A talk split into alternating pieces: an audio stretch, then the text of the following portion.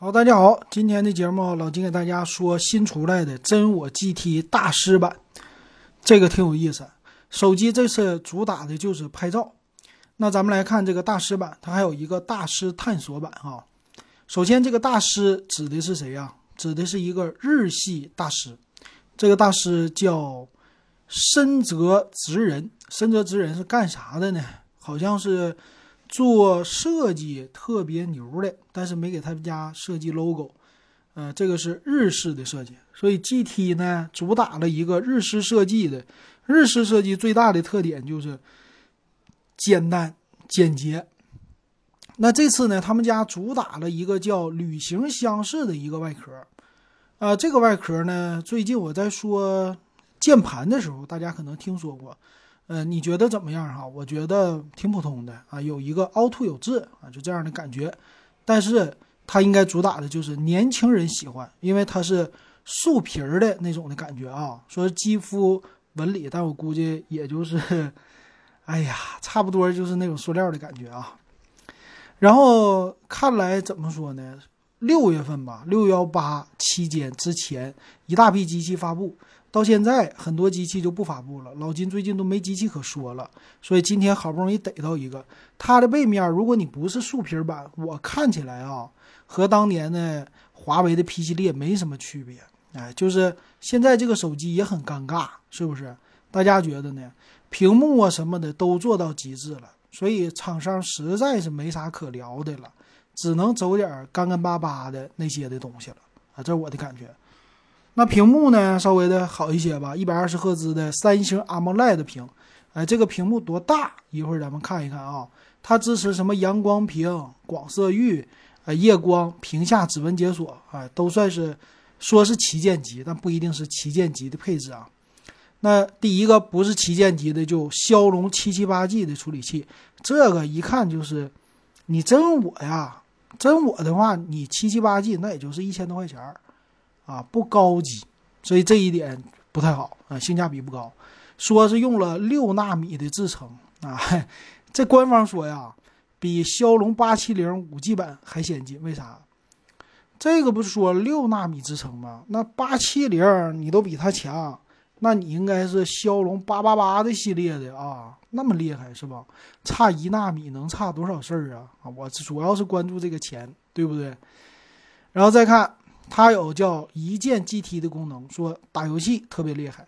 但是骁龙七七八 G 你拿它打游戏，那我拿骁龙八七零，那什么天玑一二零零打游戏，那不是比这个更好吗？是不是？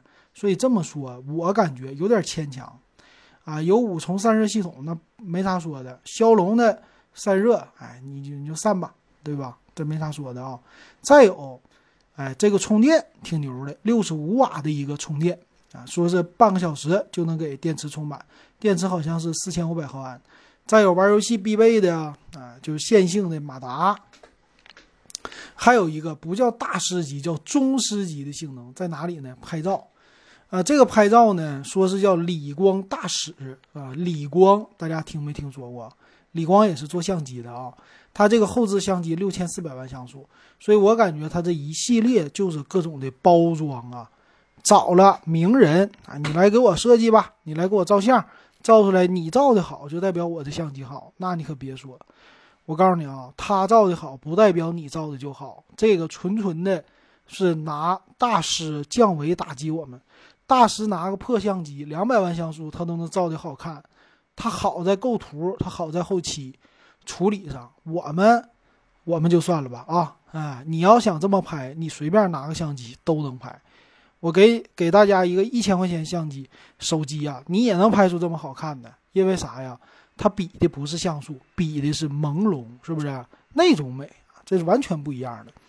所以官方这又开始玩了一圈啊！我们家这个嘎嘎的，哎呀，这拍太好了！我们还有独家的街头拍摄模式，对焦啊。二 W 直出啊！哎呀，这是恨不得你就买了一个那啥啊，买了一个单反啊，小微单那跟我们比比不了，我们这 Lomo 啊，那相当的好了啊。那官方说的，那我看好不好啊？好啥呀？六千四百万像素主摄谁没有？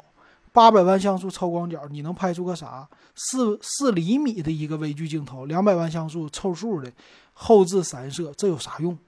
谁的手机都能啊！你拿软件修吧修吧，改吧改吧，骗谁呢？骗小白呢？你你不会啊？你没有那些什么，哎呀，处理的后期的软件，OK，那你就拍不出来。我这个牛在哪里？我给你带一个这软件，带一个我给你，哎，你就能拍出来了。好，哎，这好多花钱买个软件啊，这软件你免费还能下载，你说搞笑不搞笑啊？所以我感觉这个凑数，哎，这后边太凑数了。那什么暗夜这些都不说了啊。你看他家每一个一个清晰的都没有啊，走的就是这种朦胧风。哎呀，你随便拿个手机，十年前的更朦胧，拍出来更好看。哎，真的复古。好的呢，它带 NFC 的功能，哎，这也算旗舰级的。然后咱看参数，参数方面呢，它叫旅行箱的一个设计啊，主打的设计。再有一个叫 Normal 的什么 Normal Cam 街拍滤镜，哎，听啊，滤镜是不是？啊，滤镜啊，这个太有意思了。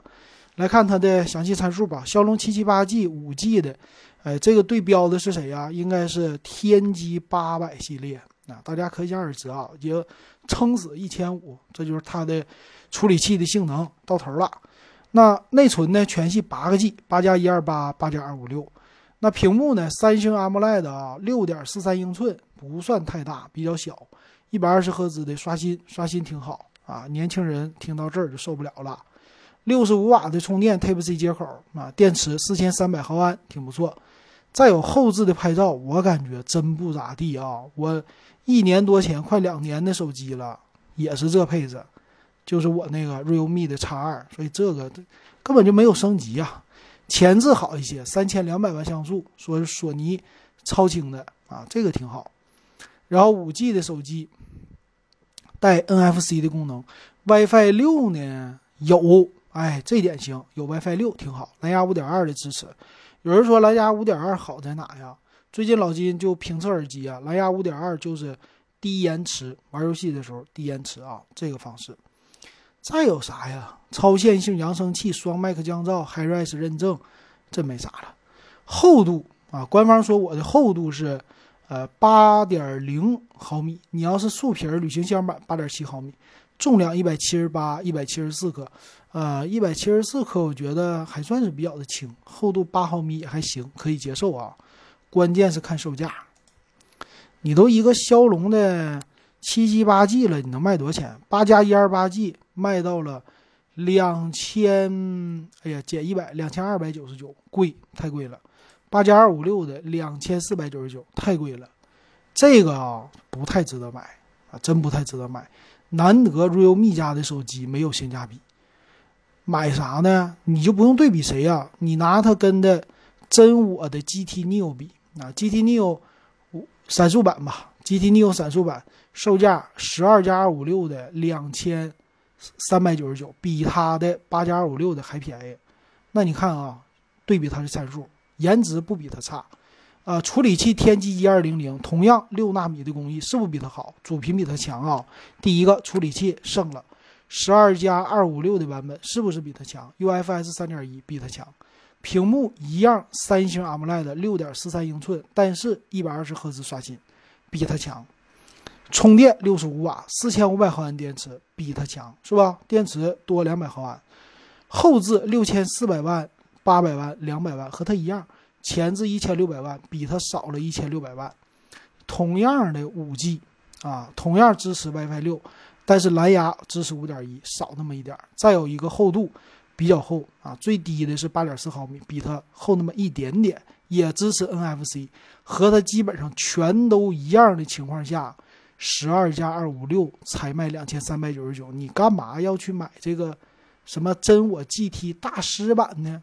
你去买闪速版不就完事儿了吗？难道就为了这个天玑一二零零不比骁龙好吗？都比骁龙好，所以这没有必要啊。我们选它干嘛？大家一定火眼金睛啊，自己看明白。如果你选真我 GT Neo 五 G，更便宜，八加一二八 G 一八九九，十二加二五六二幺九九，比那二三九九还便宜两百块钱。那差了啥呀？肯定差厚度啊！你看天玑一二零零，你这个 GT Neo。真我 GT Neo 是不是还比它好啊？这五 G 版，然后 UFS 三点一屏幕，哎，和还是比它好，哎，五十瓦的充电少一点，电池比它高，然后摄像头一模一样，前置啊一千六百万少一点，剩下的 WiFi 六支持，蓝牙五点一，厚度八点四毫米，什么东西都是一样的情况下，八加一二八 G 比这个 GT 大师版便宜了，便宜多少钱啊？便宜了一八九九，便宜三百多块钱。我买它干啥？我怎么想我也买不了这个真我 GT 大师版啊！你大师在哪呀？就大师在几个软件，太忽悠人了。所以老金不建议买啊。喜欢的话你去看另外的就行了。行，今天咱们就说到这儿，感谢大家收听还有收看。